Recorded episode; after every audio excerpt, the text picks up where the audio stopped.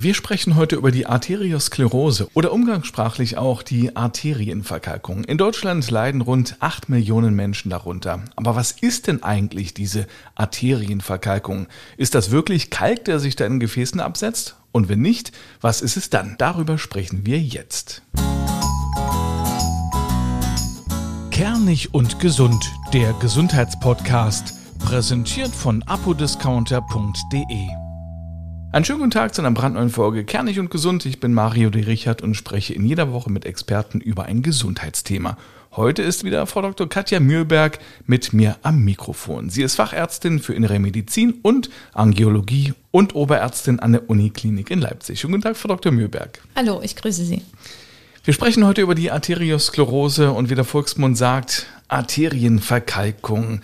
Dabei ist der Begriff ja ein bisschen irreführend, oder? Ja, direkt die Verkalkung ist es nicht so, denn sonst könnte man ja mit einem Rohrreiniger rangehen, wie viele Patienten scherzhaft sagen. Aber wenn man es direkt übersetzt aus dem Griechischen, heißt es eigentlich hartes Gefäß. Und das trifft es eigentlich ganz gut, wenn man sich überlegt, wie sich so eine Arterienverkalkung, Atherosklerose entwickelt. Wie entwickelt die sich dann? Mm, es gibt ganz verschiedene Theorien dazu und ich glaube, da ist auch die Wissenschaft noch nicht am Ende, was äh, da nun als erstes passiert. Aber es gibt eine Theorie, die besagt, dass Blutfette sich ja wie überall in Geweben auch in der Gefäßwand ablagern können und dort rufen diese Blutfette verschiedene Reaktionen hervor. Zum einen wandern Entzündungszellen, das sind die weißen Blutkörperchen, ein, die gehen dort äh, bestimmte Reaktionen ein mit diesen Blutfetten.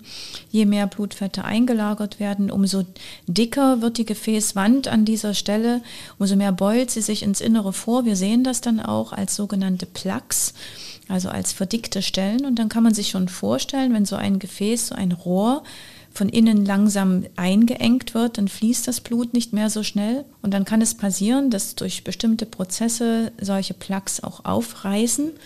Und dann setzen sich an solche rauen Oberflächen gerne die Blutplättchen an, die mit dem Blutstrom geschwommen kommen und die können dann schlagartig so ein Gefäß zusetzen und zum kompletten Verschluss führen. Das, das ist dann die Thrombose.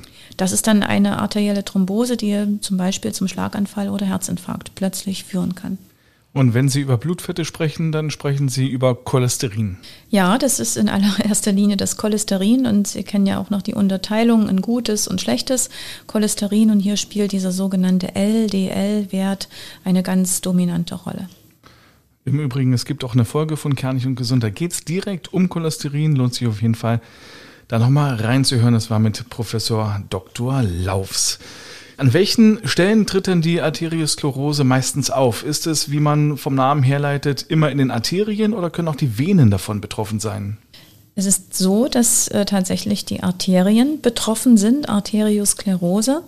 Und es können nahezu alle Arterien an jeglicher Position, an jeglicher Stelle des Körpers betroffen sein. Und auch mit ganz unterschiedlichen Auswirkungen.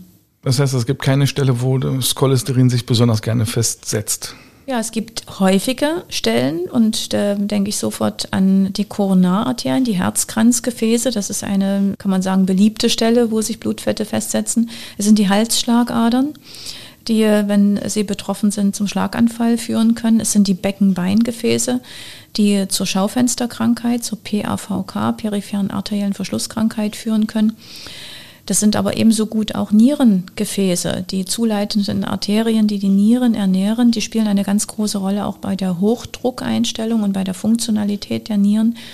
Ähm, das können auch Augengefäße sein. Die Augen sind ja ein vorgestülpter Teil des Gehirnes. Wenn sich dort Gefäße zusetzen, dann kann es dramatische Folgen haben bis hin zur Erblindung. Also praktisch jedes Organ kann betroffen sein. Die allerhäufigsten sind Herz, Halsschlagadern und Beckenbeingefäße. Wie muss man sich das vorstellen? Dieser Plak, legt er sich an einer Stelle fest oder ist es komplett über ein gesamtes Blutgefäß? Es gibt sowohl als auch. Die Gefäßwandverhärtung ist meistens über große Abschnitte oder über den gesamten Gefäßbaum. Diese Plaques, also diese Ablagerung von Cholesterin, die können ganz punktuell auftreten, also ganz eng umschrieben und wie eine Sanduhr ein Gefäß beispielsweise einengen. Die können aber auch langstreckig sein. Also da ist alles möglich. Meistens passieren solche Ablagerungen an Stellen, wo Gefäße sich aufzweigen. Das sind so typische Stellen, weil dort auch das Blut etwas wirbelt. aber das kann ganz, ganz eng umschrieben sein, wie bei einer Sanduhr. Die Folgeerkrankungen der Arteriosklerose sind ja im Prinzip die häufigste Todesursache in der westlichen Welt. Wie lange dauert das denn? Also wie muss man sich das vorstellen? Wenn ich jetzt jemand bin, der gerne Fastfood isst, der sich wenig bewegt, ähm, dann setzt sich da irgendwann dann das Cholesterin an den Wänden fest. Aber wann ist es so weit, bis es so fest ist, dass da wirklich eine schwere Folgeerkrankung daraus entstehen kann? Dauert es äh, ein paar Wochen, dauert es ein paar Monate, ein paar Jahre oder Jahrzehnte? Das ist ein Prozess, der über viele Jahre abläuft. Das ist nichts, was akut passiert und auch keine Akutreaktion auf Lebensgewohnheiten, sondern das ist eine grundsätzliche Sache. Arteriosklerose ist eine Erkrankung, die auch als Erkrankung des Alters bekannt ist. Wir wissen aber aus neueren Studien, so wie sich unsere Gesellschaft auch verändert, dass durchaus schon 15-Jährige heute Gefäßwandveränderungen aufweisen aufgrund des veränderten Lebensstils, die in Richtung äh, einer Arteriosklerose äh, schon erste Veränderungen zeigen. Und das ist schlimm. Vor 20 Jahren waren die Menschen noch 35, als man erste Veränderungen gesehen hat. Also es ist ein Prozess, der sich über Jahre, Jahrzehnte entwickelt und den man durchaus auch sichtbar machen kann. Wie? Am einfachsten mit Gefäßultraschall. Nicht alle Stellen des Körpers sind mit Ultraschall zugänglich, aber man kann sehr gut äh, Halsschlagadern, Beingefäße ähm, darstellen und kann dort an der Wanddicke der Gefäße schon sehen, ob da eine äh, Veränderung stattfindet. Man weiß, dass es Grenzwerte gibt, wie dick die Innenschicht der Gefäße sein darf. Und dort kann man sehr schön sehen, ob schon Plaques da sind, also schon richtig manifeste Veränderungen oder ob die Wand nur verdickt ist oder ob sie eben gesund und glatt ist. Allerdings machen Sie ja solche Untersuchungen nicht zum Spaß. Man muss ja schon bestimmte Symptome haben, damit man bei Ihnen landet, damit es dann zu solchen Untersuchungen kommt. Mit welchen Symptomen kommen die Menschen zu Ihnen? Das äh, Dumme an der Arteriosklerose ist, dass sie eigentlich in, dem, in der Phase, wo sie entsteht, keine Symptome macht. Häufig sind das Patienten, die im Rahmen des Check-ups äh, vom Hausarzt geschickt werden, weil sie erhöhte Cholesterinwerte haben und man vielleicht in der Familie schon eine Neigung zur arteriosklerotischen Erkrankung hat. Aber Symptome können beispielsweise sein, dass man eine Angina pectoris hat. Also das heißt, bei Belastungen plötzlich Druckgefühl auf der Brust, Luftnot. Das könnte ein Hinweis sein für äh, verengte Herzkranzgefäße. Das kann die Schaufensterkrankheit sein, dass man bei längerer Belastung, bei längerem Laufen plötzlich stehen bleiben muss, um die Durchblutung der Beine sicherzustellen. Das können auch neurologische Ausfälle sein, also Schlaganfallsymptome, plötzlicher Sprachverlust, kurzzeitige Sehstörungen, die auch wieder weggehen und immer mal wieder auftreten. Das alles können Vorboten und Hinweise auf eine Arteriosklerose sein. Oder manchmal auch der hohe Blutdruck, der sich kaum einstellen lässt, kann auch Hinweis auf eine Nierenarterienstenose sein. Es sind also meistens die Organkomplikationen, die den Hinweis auf die Grunderkrankung liefern. Aber meistens im Prinzip kommt man schon fast zu spät dann zu Ihnen. Ja, das ähm, Blöde ist, dass die Arteriosklerose nicht komplett umkehrbar ist. Das heißt, was man seinen Gefäßen einmal angetan hat, kann man nicht so einfach wieder rückgängig machen. Man kann den Status einfrieren und man kann auch enge Stellen behandeln. Da gibt es viele Möglichkeiten heutzutage, da sprechen wir bestimmt noch drüber. Genau. Aber man kann den Prozess an sich nicht wieder rückgängig machen. Das ist ein bisschen erschreckend. Das stimmt. Deswegen ist es wichtig, dass wir heute drüber reden und über Vorbeugung auch sprechen. Genau. Wie kann man es vorbeugen? Was sind die Risikofaktoren? Was sind die Ursachen? Jetzt werden gleich alle wieder die Augen rollen, wenn ich sage, das sind die Klassiker. Es ist Übergewicht, es ist Rauchen, es ist hoher Blutdruck, es ist Bewegungsmangel. Das weiß man seit einiger Zeit, dass Bewegungsmangel ein ganz krasser Risikofaktor ist für Arteriosklerose, aber auch Erkrankungen, ähm, für die man eben nicht unbedingt etwas kann, wie Diabetes beispielsweise ist ein typischer Auslöser oder auch chronisch entzündliche Erkrankungen, rheumatische Erkrankungen, chronisch entzündliche Darmerkrankungen zeigen eine Assoziation zur Arteriosklerose. Das ist zum Beispiel ein Effekt oder ein Auslöser, den wir vorhin noch nicht besprochen haben. Entzündung, chronische Entzündung kann eben auch zu Wandveränderungen in den Gefäßen führen und zur Arteriosklerose. Was hat Rauchen mit Blutfetten zu tun? Der Konsum von Rauchprodukten, und da spielt gar nicht nur das Nikotin, die klassische Zigarette eine Rolle, sondern auch die moderneren äh, Verdampfer und äh, E-Zigaretten, alles was es da gibt, führen zu Reizungen an der Gefäßinnenwand. Also die Innenschicht ist eine ganz sensible Schicht am Gefäß Und die wird durch die Giftstoffe und auch durch die Tatsache, dass Nikotin Gefäße zusammenzieht, das macht sie eng, wird sie gestresst. Und dieser ständige Stress führt zu Veränderungen. Äh, die Gefäßwand produziert ja auch bestimmte Substanzen, äh, die schützend auf sie wirken und die werden dann eben nicht mehr ausgeschüttet.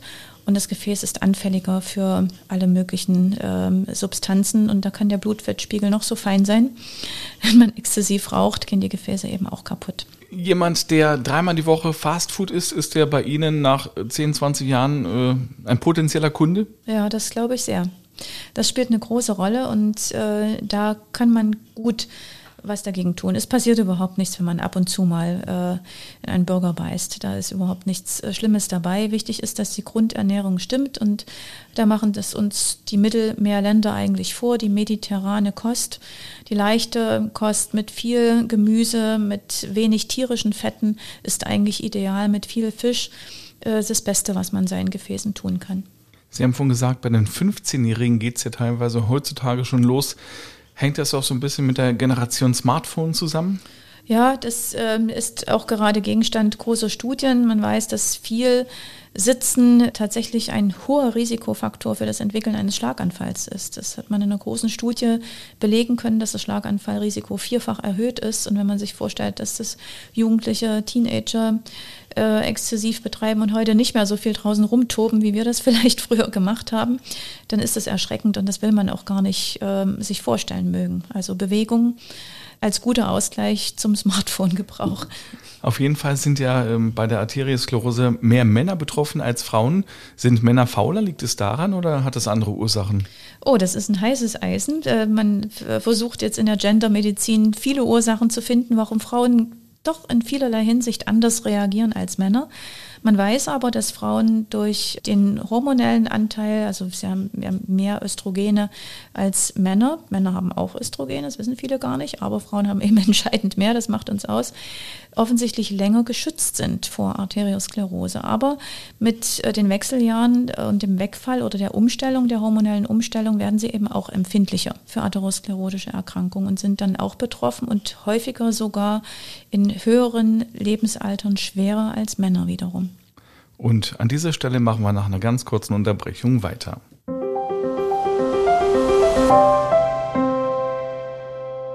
Werbung. Apodiscounter.de hat für Sie einen 5-Euro-Rabatt. Günstiger in der Apotheke shoppen geht kaum, denn bei apodiscounter.de sparen Sie bis zu 60% bei vielen Angeboten.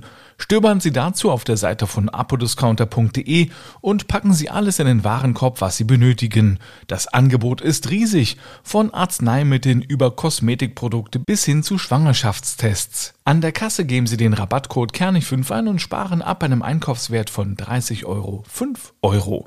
Am besten gleich mal reinklicken auf apodiscounter.de. Weiter geht's mit Frau Dr. Katja Mühlberg. Wir sind hier in Leipzig am Universitätsklinikum und wir sprechen heute über Arteriosklerose.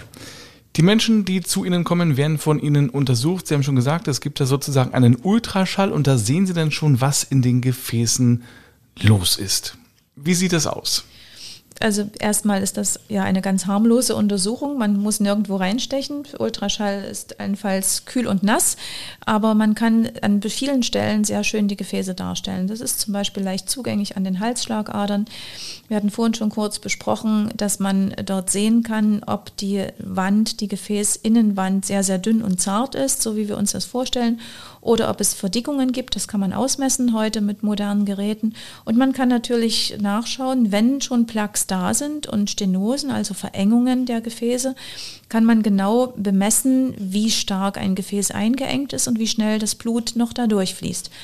Und wenn wir äh, so etwas feststellen, das können wir von vielen Regionen machen, aber eben nicht von allen, dann gibt es als Alternative andere bildgebende Verfahren, zum Beispiel die CT-Angiografie oder das MRT mit Gefäßdarstellung. Hier muss man in aller Regel Kontrastmittel spritzen. Aber auch diese Methoden eignen sich hervorragend, um ganze Gefäßbäume darzustellen und die Endorgane auch in ihrer Durchblutung.